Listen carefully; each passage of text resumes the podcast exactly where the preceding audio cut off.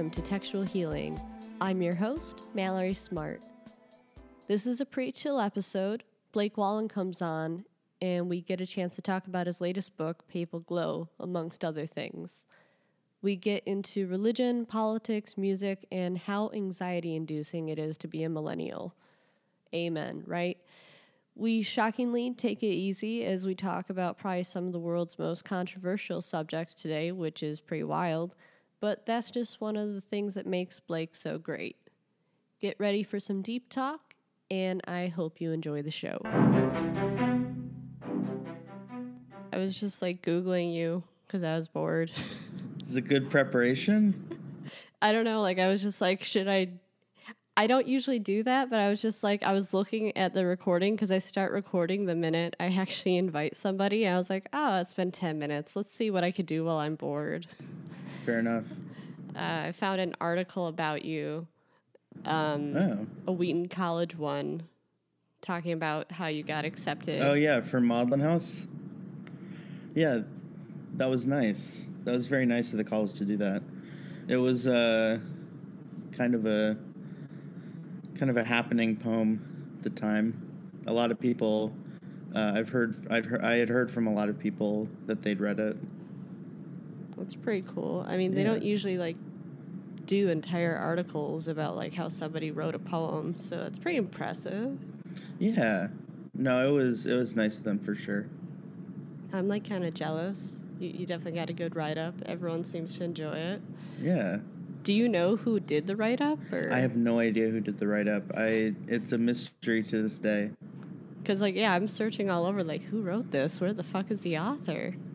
I don't know. The, I mean, they didn't put themselves forward. Maybe they were embarrassed. Yeah, maybe Just- they just like really liked you. They wanted to start a Blake fan club. yeah, that could be. Like, what would a Blake fan club even be called? I don't know. Blake Blake Club. Eh, I Blake- feel like we Blake could come Club? up with better. Yeah. Oh yeah, that's actually good. If you say it like first rule Blake Club is Yeah. don't talk about Blake Club. Exactly. God, I can't believe I'm quoting that. Oh no. No, you're good. I mean, it's a it's a it's a formative movie, seminal. It is. sure. I actually got someone to watch it for the first time the other Really? day. Really? How old are they? Um, they're they're my age, uh, thirty.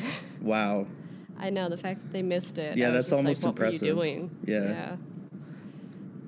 It's like, did they ever go to college? like, were they ever a freshman in college? I just want to like say like in case there is some clueless person out there, we're talking about Fight Club Yeah. because there are morons who won't know. That's- and wow. now I've insulted them. Well, I mean, they'll. I mean, once they see Fight Club, they'll understand. You know. Exactly. Okay, so welcome to Textual Healing. Thank you. Good to be here. Do you want here. to tell everybody a little bit about yourself so they could join Blake Club? I mean, it. I mean, now that you've insulted everybody who hasn't seen Fight Club, I mean, I don't. Would they want to be in it Well, still? who knows? Maybe your club will be like the superior. Is that a prerequisite for the club? I don't know. It's your club, man. That's true. I don't think it is. You don't have to see Fight Club to be in Blake Club. Um. So hi, I'm uh, Blake Wallen, um, author, um, and uh, that's yeah. I don't really know how, where else to go from that other than author. I just, I mean, it's it's it's a succinct description, but it's fair. So you and I got acquainted however many years ago. Please tell me you know. I think it was like five. I five and a half. I don't even know. Yeah. And what made Well, you no. like first submit to Maudlin House? I think it was January 2015. Had to have been, or February. Damn, you know details. Well, only because you visited the campus. Like you went to Wheaton. Yeah, I like the coffee shops around there. I'm actually gonna go there later today. It does have nice coffee shops for sure. they have a new one, and when I say new, that's very loosely new. It's called My Half of the Sky. Have you been there? Like, I'm not quite sure. Like when you first. Okay, it has the No, best I- chai ever. It's amazing. I missed that. That's cool. they're and this is where we get into like they're christian owned so like Yeah. I, I feel very torn about it where I'm just like I can't I mean, keep I giving you how. my money, Yeah, but also yeah, exactly. You don't know what they're funding. exactly. I mean, they, yeah, they could be funding like fundamentalist groups. You wouldn't know about it. I know Wheaton College is a Christian college, but like, do they like lean any way? Um, I would say the the administration is definitely pretty conservative. Um, I don't know how it's been in the Trump era. Yeah, I was gonna So say I can't- conservative is hard to gauge these days. Yeah, I can't really I can't really tell what it's like during the Trump era because I wasn't there during the Trump era. lucky. So, yeah, I know. I'm sure it was like people were like probably fighting, like fist fighting, because it was already kind of divisive when I was there. I'm sorry. there's Um, nothing better than just imagining a bunch of Christians fist fighting. yes. Yes. They're like throwing their like true. really weird books at each other. Someone gets hit with uh, Summa Theologica. Um, Right now, I know that there's some Christians that are listening to this that are probably feeling persecuted. Nah, they shouldn't. I mean, I think, I think you know, feeling.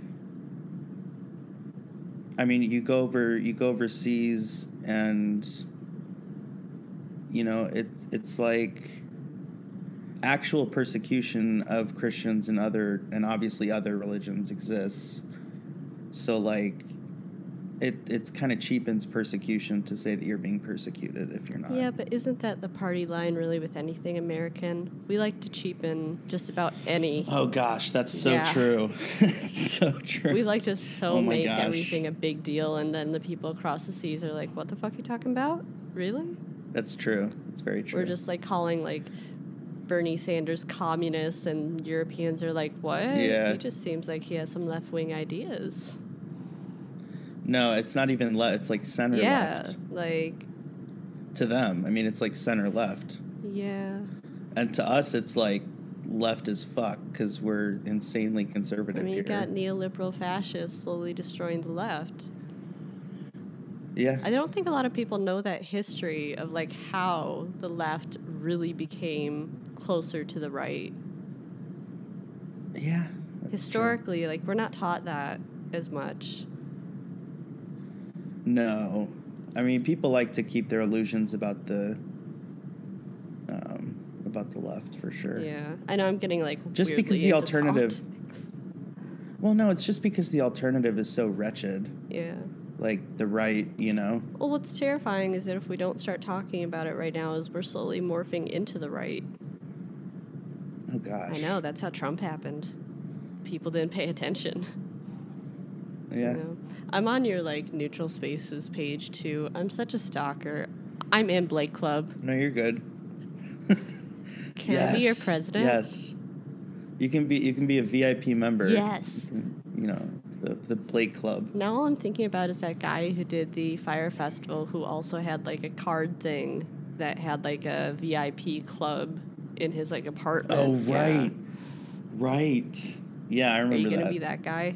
Well, the no, the Blake Club is not a scam. Everybody you these know days says that. That's that's true. That's very true. and true. then you slowly find out like, oh, it was a scam. yeah. Oh, damn it. I'm trying to think of like the most Um, recent scam, but no. Trump Trump sugar. scamming his followers out of money. Yeah. God, is it bad that I actually don't exactly feel bad about it? I was realizing another scam that I read about. Uh, who's, I think it was, uh, her last name is Calloway. I don't know her first name, but Mhm. she literally was selling something called snake oil. I know. Oh, I saw that. Yeah. I didn't click into it, but I saw it. Oh, it's sold um, out, yeah. Wow, that's insane. What was it for? A beauty product of some sort, but I think everyone just bought it because they found it hilarious. That's kind of funny. That that's a millennial thing right there. Yeah, that's a very that's a very meme product. It, it would be be like, hey, check us out! I got a vial of snake oil for seventy five dollars, oh gosh. and I'm not even making up that price. Yeah, that's not even. That's not. It's not worth it for a meme. Just go make a meme. Oh, or- or those people who like to take pictures in like fake jets and everything. That's millennial. No, I hate I hate this new trend of like billionaires going into space. Yeah, I, I kind of I like how Bezos was kind of like his team was shit talking the entire That's true. process. Like he was very bitter. It's very funny for sure. Yeah, the space race between billionaires is definitely like a such a contrast to the '60s. It's also a contrast to like literally everyone else on the planet. Mhm. You know, like nobody can leave where they are because of money. And then like, you know, like yeah, it's just like whatever. And it's fucked up is they keep missing the point. I mean, did you watch Bo Burnham's special Inside? No, I wish I, I need to. You should. I recommend it. I think everybody does. But um, he has that one Jeffrey Bezos song. It's making fun of him, but I really think it pumped Bezos up a little bit. And like I think as a Hmm. direct reaction to it, Mark Zuckerberg did that weird flag thing. I don't know if you saw that video. No, I'm I'm out of the loop. Oh, okay. I recommend checking that out. On the 4th of July, Mark Zuckerberg did like some weird like surfing thing carrying like the American flag. like it was like a high speed situation. And I was like, whoa. They're That's- out that's- billionairing each other. I know. No, he's just trying to be. He's trying to. It's it's super American. It's like Washington crossing the Delaware. I think that You was know? him. Yeah, he was like, fuck yeah, Yeah. America. Yeah, exactly. It's kind of out of touch. I don't think he knew how much we were going to hate him more for that. yeah, Like, pretty much. I want to see half of us are triggered by the 4th of July and American flags because of the last four years. And here he is, like, Yeah. hey, here it is. Yeah, this has been. I mean, not to bring the podcast down a little bit, but this was the saddest fourth, I think, for me. Really? Why? Yeah. No, just in terms of the country. Oh, yeah, I think most of us are definitely right there with you. I want to say last 4th of July was pretty damn depressing, too. That's true. Uh, I mean, more people were dying then. that's true. Yeah, definitely. Definitely true. But yeah, it, it was definitely a fucked up thing. I was reading a cool article, though, about the flag and how it's been triggering people and how divisive it's become. And I keep wondering, like, what should we do about that? Mm. I don't. I think that's more of a perception issue, right? Yeah. Like, just. I mean, we wouldn't have such an issue with the American flag if if our you know political discourse or you know discourse of any kind were better. You know, like we wouldn't be like, ugh, there's the American flag again, or we wouldn't judge someone with like an American flag, you know, hanging on their whatever stoop or whatever. I never would have until the Trump era came, and I feel like it That's became true. their like their version of the Confederate flag. And now, anytime That's I true. see a They've flag, co-opted it. Yeah. Or anytime I see a pickup truck and that flag is hanging off, I'm just like, oh no, this is a bad area. Yeah. Well, it's important to, I mean, obviously there are a lot of flags and symbols, and, you know, it's important to be cognizant of, like, which, hmm you know, like, far right symbols are being displayed. It's hard to like decide In what areas. the far right symbols are right now because they keep kind of, as you just said, co-opting like our what were Yeah. normal sy- symbols. Then again, I'm not big into nationalism either, but I thought it was interesting talking about symbols. Um, the interior of your book. Would you like to tell us a bit about the papal keys? Um, I do not know the history of the papal keys. I wish I did, but um, unfortunately, I don't. I think it was something uh, we decided to throw in. Do you know? Do you know the history of papal papal keys? Yeah. It was something I learned in Catholic school. I wasn't sure if you knew it based on the fact that, you know, the book is called Papal Glow, and obviously there's a lot of history in this. But basically, the papal keys are representative of the keys that are mentioned in the New Testament that were supposedly passed on to St. Peter because he's the one who was supposed to be given the keys to heaven. And also, there's a papal claim to dominion over both spiritual and earthly matters. So that's why it's two keys. So, Yeah, that's basically why I was wondering if you knew that. The author of Papal Glow should very well know, but he doesn't. It's unfortunate. It's a damn shame. It is a damn is shame. it a non Catholic writes a book called Papal Glow? Um, that's a good question. Um, so I wanted to tackle issues of historicity and um, Christianity and sort of have it speak to um, the modern American political climate, I guess. Um, Can you elaborate? yeah. So it's um you know, I just wanted to I wanted to have um characters whose um whose Christianity or lack thereof was sort of up in the air. Mm-hmm. like you can never really tell which um like what what uh spiritual orientation a certain character has. It's a very irreverent book. Um but it has reverence at least for for that sort of liminal space between knowing and not knowing Mm-hmm. so I would say it's um, its spirituality is close to what you described at the beginning, Mhm. right? Like it's it's very um, it's very reverent to what matters and irreverent to what doesn't. So, do you want to give us a TLDR of it? You know, tell us about Leo and everything. Yeah. So, um, Leo is um, a young British boy growing up in the early 1800s, and he um, stumbles into this conspiracy and is and is co-opted by this conspiracy to become the next pope Mm-hmm.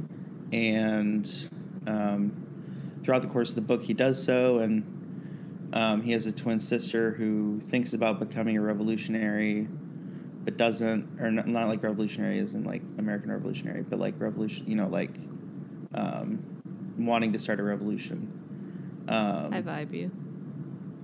yeah. And then um I think uh there's uh Can you say a little bit like how they kind of how does the reign of Napoleon and everything affect them?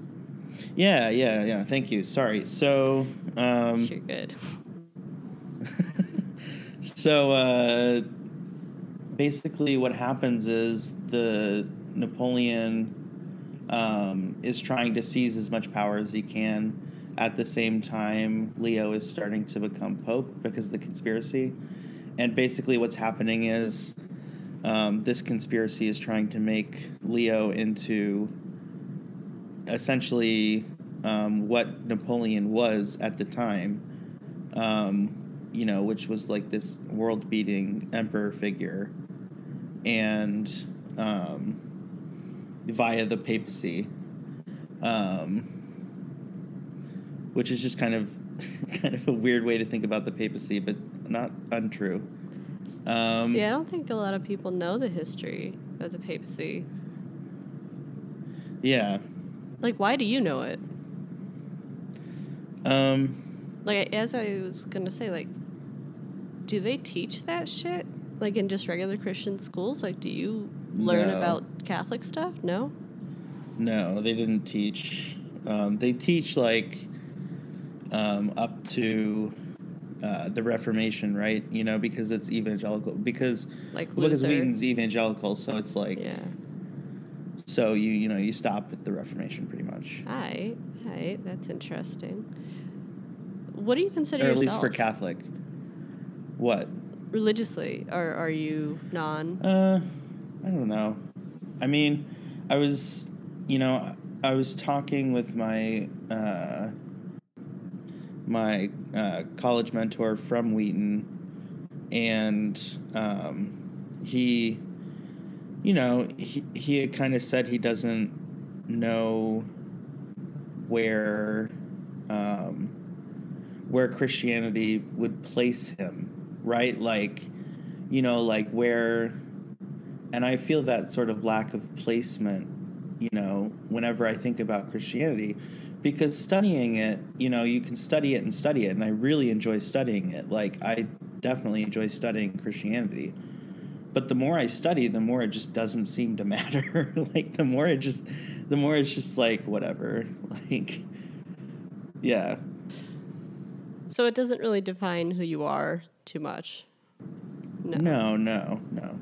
I mean, you just can't. I mean, the people for whom it defines who they are, I find insufferable. I've always found that mindset kind of strange. I was, um, when I grew up um, in Montgomery, Alabama, you know, I was like eight years old, and I would I would watch NASCAR. Like I had this huge NASCAR phase, and my parents were like, "Why do you like NASCAR so much? This is coming from nowhere." And uh, I was like, "I was like, it's on Sunday," so I would just try to miss church just to watch NASCAR, and then I realized I was only watching NASCAR because I was missing church. It's amazing that you're actually able to miss church. That that's a no no in my family. I had to go all the way until I was. Well, 18. it was still a no no, but I would still try to watch NASCAR. Like I would still be like, "Oh, NASCAR," you know, like let me not go to church. I'm sorry. I'm just like so wishing I had that excuse. It's pretty funny. It's a pretty funny excuse. Like I would have to be dying, and my dad would still probably drag me to church every Sunday. Oh gosh.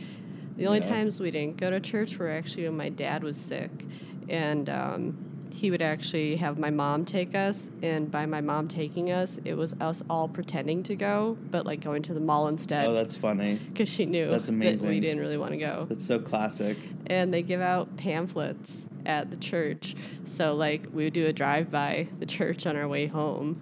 That's and she's like, "Quick, grab one," so we pretend we went. That's It's the kind of person my that's mom is. uh that's not secular penance, that's secular grace. It's kind of awesome. It's funny because she Yeah. says she is religious, but I'm just like, really? Anytime you have a chance not to go to church, you hop on that shit. eh, I feel like that's that maybe is the best. Yeah.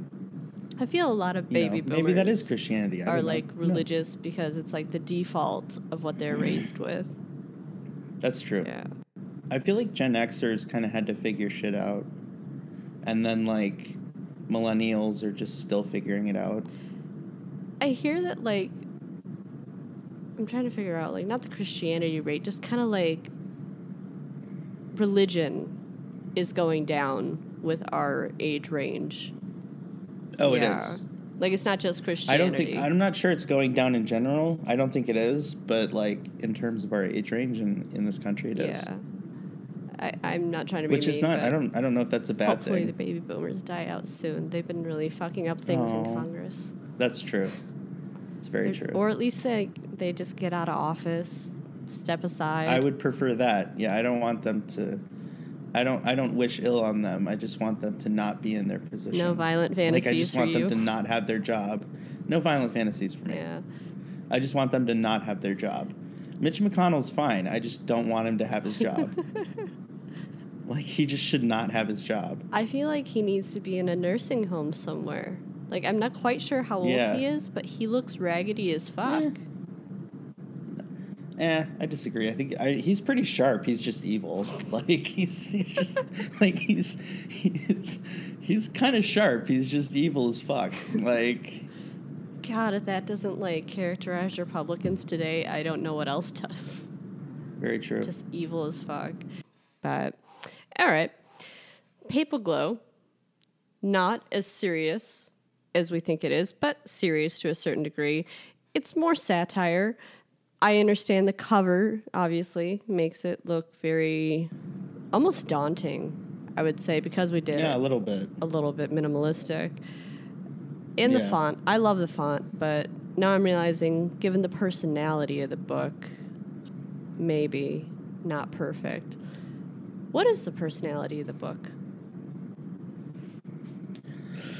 Because Um, one would look at it like from the cover and imagine that you were listening to like Gregorian chants while writing it. Yeah, that's true. No, I was listening to like um, Jonathan Richman and like Radiohead. Okay. Is that like your go-to writing music or like where like it kind of like calms your mind or Um, cuz Radiohead I would not have guessed that one. yeah, I. Uh, what era? What era? Um, the best era. The uh, late '90s, early 2000s. I hate that you specified cuz it would have been so funny if you just said the best era and everyone would just be left hanging like, "Wait, which was the best era?" what was it? Ah. Have people Uh, like literally searching being like, "Is the best era listed? Did someone write it down somewhere?" That's true. It's it's a conundrum. That would have been great. uh, the uh, um, I also listened to a lot of Lana Del Rey. Which album? Um, you know, I uh, probably the one that got me into Lana Del Rey, which is uh, Honeymoon. Ooh, that is a good. Nobody picks that No. one. It's nobody picks that one, and I'm just like that album's amazing. Shout outs to Lana De- Lana Del Rey. God, I hate that I was going to Yeah. say Lana. I was just watching American Horror Story, so put that on me. Wait, is there a character named Lana? in yeah, um, American Horror Story? Which season? season two. That's Sarah Paulson's character, Ah, and her name is right. Lana. And the only reason I know that is because um, Jessica Lange's character makes a big deal out of her name every time she sees her. Lana. Yeah, Lana. Lana. They're just Lana. yeah. And there's like this one like where she does the name game song out of nowhere, and you're like, "What's happening?" But that's just American Horror Story in general, Yeah, that's where you true. just watch it and you're like, "What's? That- where did I miss this? How did this happen?" Yeah, season one was good. Season two was okay. Um, season three, I, I think I missed season three, and then I saw season four. That's that's a no no season. That's what actually made me stop watching for a while. Season Yeah. four? Do you like Freak Show? Uh, I, yes. Yeah, I won't judge you because my favorite season is season two. I like it. Oh. So don't worry. We all Yeah, have season- I unpopular mean- opinions here. What? Why do you not like season four? I don't know. It I mean, it's pretty harsh. It's pretty yeah, I was harsh. say it's not my traditional form of campy that I enjoy, and it's not straight terrifying either.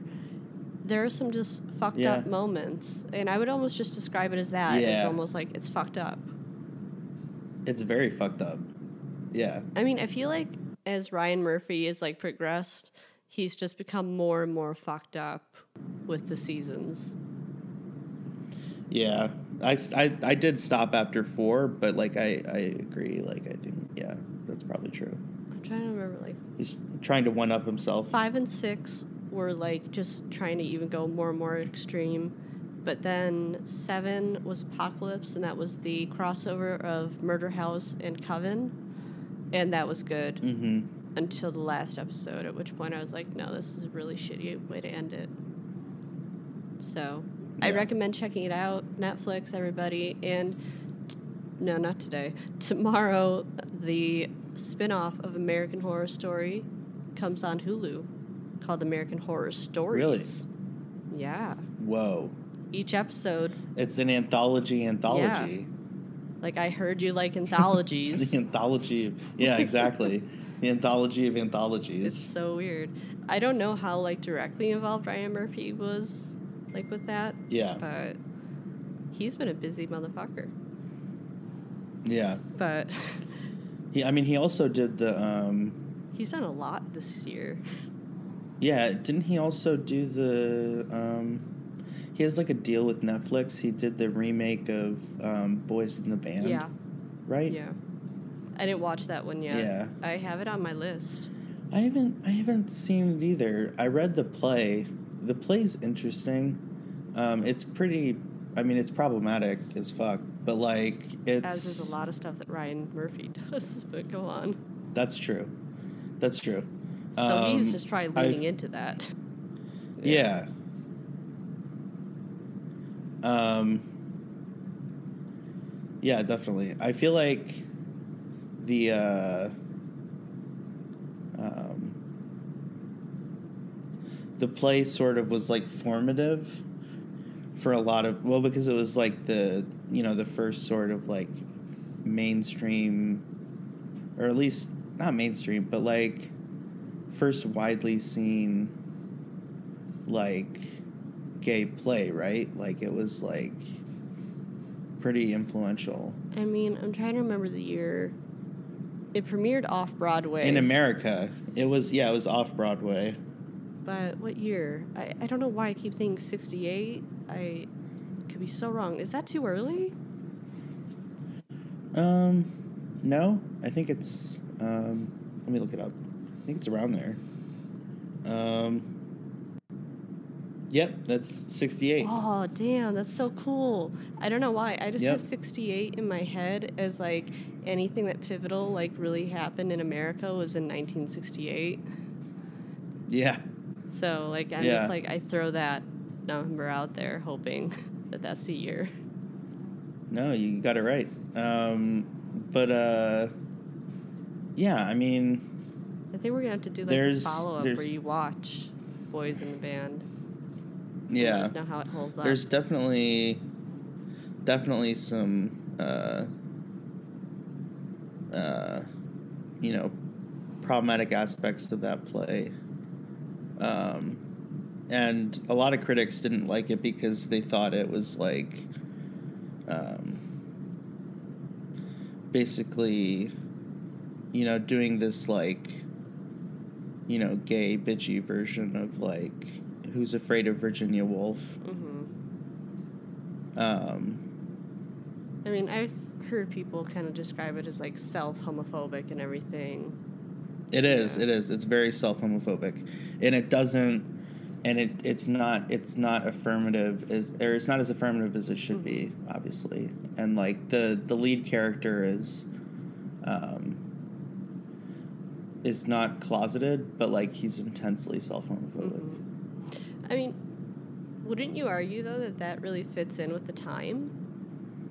Oh, it, it did. It did absolutely, and a lot of, um, and obviously a lot of gay people at the time, you know, saw themselves in, in those characters, and you know that's um, I feel like special for what it was. But like you know, we've progressed past that, Because I feel like, to a certain degree, at least back then, I feel like you know LGBT people felt like they had to like fit within a certain role in order like to gain access to the community. right. Yeah, so Yeah. like you almost had to select which kind of character you were almost. Yeah. Yeah. That's true. It was kind of like a, uh, like a pick your poison kind of deal. I like that it's disappearing a little bit. I mean, I feel like we're getting a little bit better with it. I was watching a Netflix movie last night. Obviously, it's for teenagers, but I think it was like Fear Night or something. Yeah, I've heard of that. And I thought it was interesting. Like, they had a lesbian romance and everything, and it was totally just like normal. And I thought it was cool Yeah. how they're like actually, like, I'd like to imagine my nieces and nephews are going to grow up in an age where it's a little less not strange. Yeah. No, I think it's no, I think it's um I think the culture and like people in general have progressed way past it. The only worry is like that the legislation will start being behind it, you know? Well, I think that's where you start, or where I start coming into the, and it's not violent as much, but eventually the baby boomers will leave office, be it death or Yeah. changing their mind. and I'm I'm fine with the second one, but yeah. So eventually, I think we will be able to fix those laws. Yeah. Yeah. No, but I I just I don't know, like I, I, I feel like I feel like you know the the the justice they brought on recently, Amy Coney hmm. Barrett. I feel like you know her decisions this term have been not that bad, except for the voting rights one, in which case every conservative justice did a terrible thing. You know, whatever, uh, not whatever, but like, uh, it's, uh, it's a, it's a different discussion. Um, totally. But no, You but know, like, somewhere out there, though, Stacey Abrams is having the discussion nonstop. yeah, that's true. Go on. Stacey Abrams is amazing. She should have been Like- like chaired queen of the DNC. yeah, After this election, for sure. She was not rewarded Definitely. at all. No, she should have been. Yeah, she Like as we all anxiously she deserves all the praise. Georgia. I think every Yeah. Democrat was like, "Come on, Stacey. Come on, Stacey. You did this." Yeah, pretty much, pretty much, and it was all grassroots, and it was amazing, and yeah, it's uh, yeah, she did a great job. Um, but no, I was gonna say like Amy Coney Barrett, um, her decisions. I mean, other than the voting rights one, her decisions haven't been that bad. So like, my fear is that next term, she's gonna go full ideologue Mm. like she's gonna she's gonna just you know go full handmaid's tale and like just i don't know yeah. It yeah i don't know. Like i don't know what what's gonna happen next scotus term. If if you're if you're thinking about marriage and you want to get uh married and and you're queer and you should you should get married this year so. So we were talking about how your book, not written while you're listening to Gregorian chants, Radiohead. Shocking. I don't think you listed Radiohead when you were telling me like musical influences. No, I didn't. Um, what did I list? I don't even remember. Lana Del Rey, You had Lana. You had um, Bright Eyes. Bright um, Eyes, Felt Yeah. in the I'm trying to figure out, seventies. did you give me a Spotify playlist or did you just I list did. songs? No, I gave you a Spotify playlist. Let us look. I have so many Spotify playlists. It's actually getting sad. Yeah, I mean playlists are great. It's just expedited playlists. You know, you don't have to do the whole like um, mixtape deal anymore. Ooh, but I am doing mixtapes now because I Oh, have a cool. tape player. Oh, nice. No, yeah, my I mean, book is cool. coming out, um, and it's a dual uh, release where I'm also going to have it come out on that Hello America stereo mixtape thing. Really? Yeah, that's been a bitch to deal with. I mean, not that I don't like doing it, but it's a lot of recording of my voice, and uh, yeah, it's still cool though. Yeah, it definitely is. So I've been learning a lot more about like analog and like cassettes and everything. I don't Yeah. understand the catchiness of it, but no, I can't find your playlist, man. I'm sorry. As I look through playlists though, I have I have so many other weird playlists that people sent me. I guess I didn't favorite yours. I'm sorry. Gosh. I know it feels so like mean of me. I'm sorry. It's hurtful. It was a great playlist. I'm gonna have to like search for it. I, I have like playlists for everyone else who's been on the episode on the Oh my podcast. gosh. I think there's only like a couple people that didn't like Claire, she didn't send me a playlist. And Nick, he didn't send me a playlist. But you know, it's because Nick Gregorio with the book that he did with us, I like how I say oh, book Oh, yeah. singular. He's done two. But with Good Grief, what he did is he has a QR code in his book of like songs that you can click into while reading. Right. Well, I mean, with his it makes sense. With mine, it would just be like, "What the fuck?" Like, what, like, Yeah, Like- like, is would the playlist, like the soundtrack of the book, be different from what you were listening to while reading the book, while writing the book?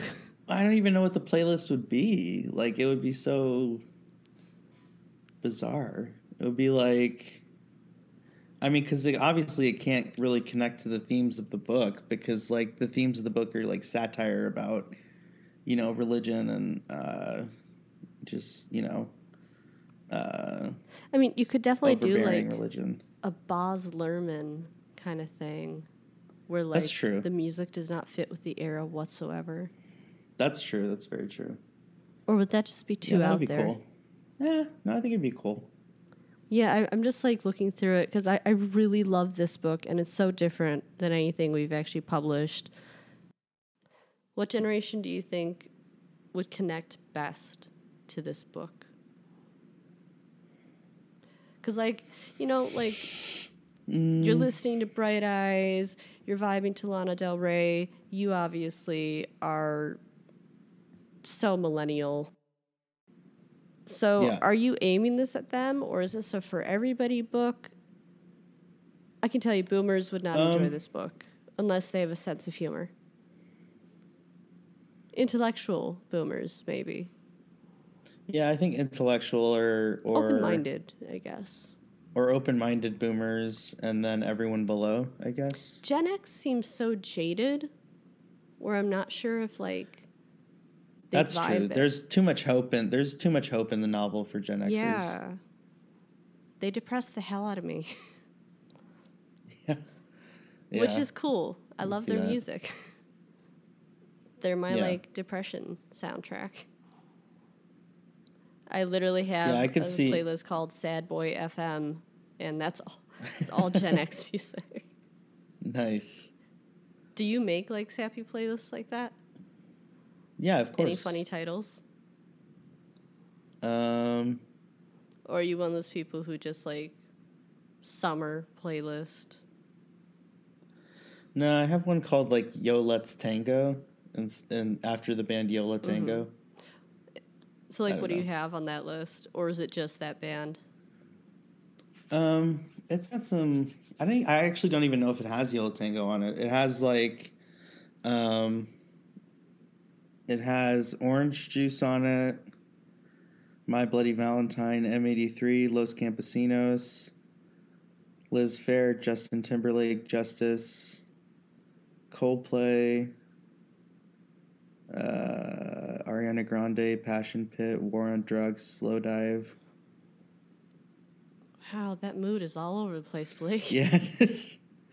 It's it's uh, it's pretty pretty wild. It's fun.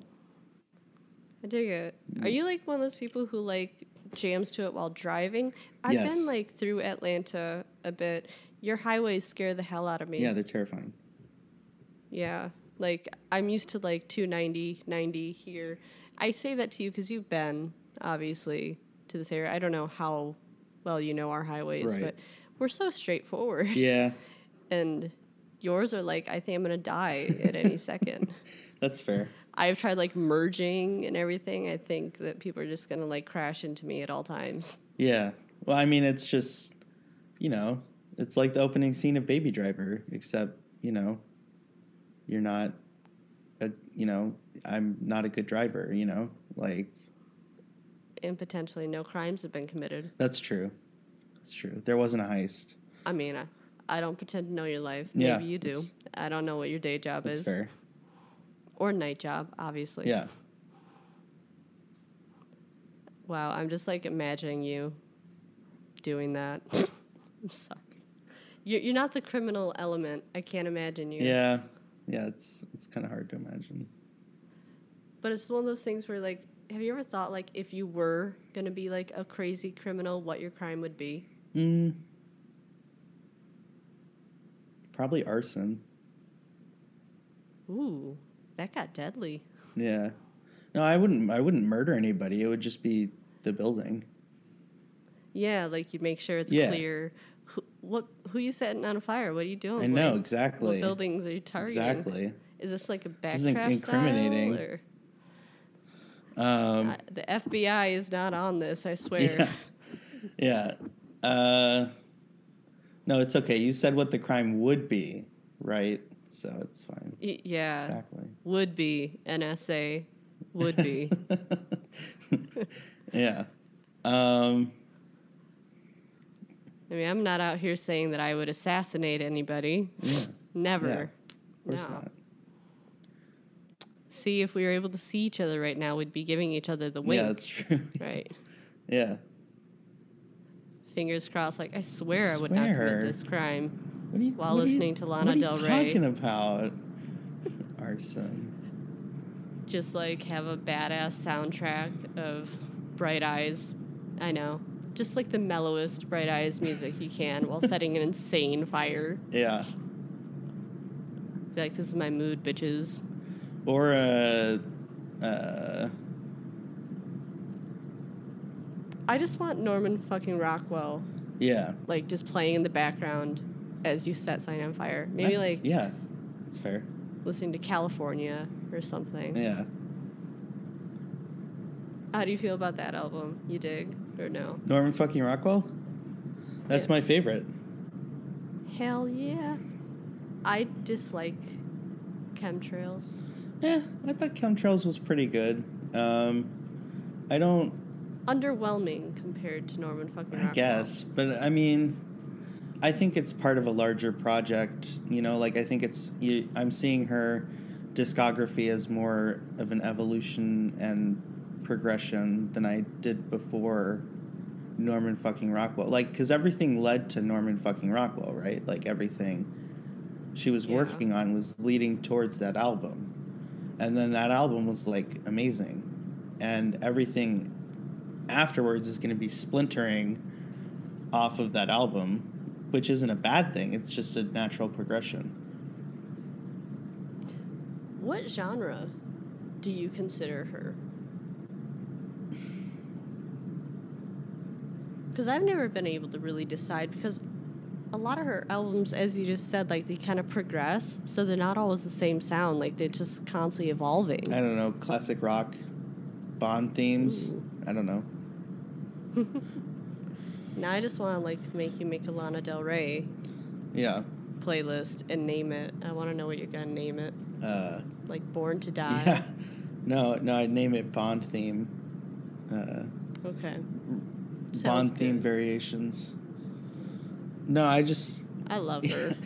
no, she's great. She's great. Um, have you read her poetry? She's been working with. No, I haven't. Um, yeah, it's pretty good. I enjoyed I it. I didn't know she wrote poetry. I mean, Yeah. she's amazing with the songs, so that would imply that her poetry would be good Yeah. too. Hopefully, Um, I didn't really it? like the haikus. I liked the longer poems.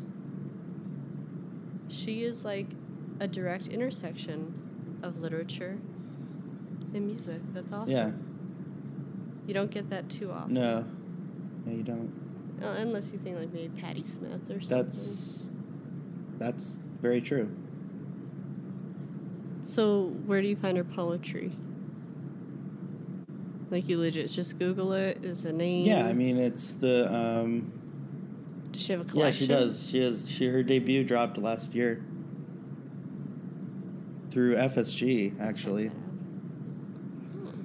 Yeah, Well, she has another studio album coming out this year. yeah.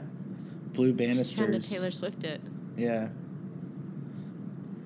God, I think everyone associated with Jack Antonoff is like trying to have a bake off right now. yeah, pretty much. The um, like Taylor Swift had him in his like in her basement for the last summer, and now Lana Del Rey's like my turn. Yeah, pretty much. Um, are you excited about the new uh, Taylor Swift? Uh, let's see, what was it? Red, the red, uh, like deluxe edition. No. It's You're funny. not a fan of that album? um, It's such a good album. It's interesting because I do feel like it's a big turning point in her That's true. career, and I recognize that. But it's not my favorite album What? hers. What is?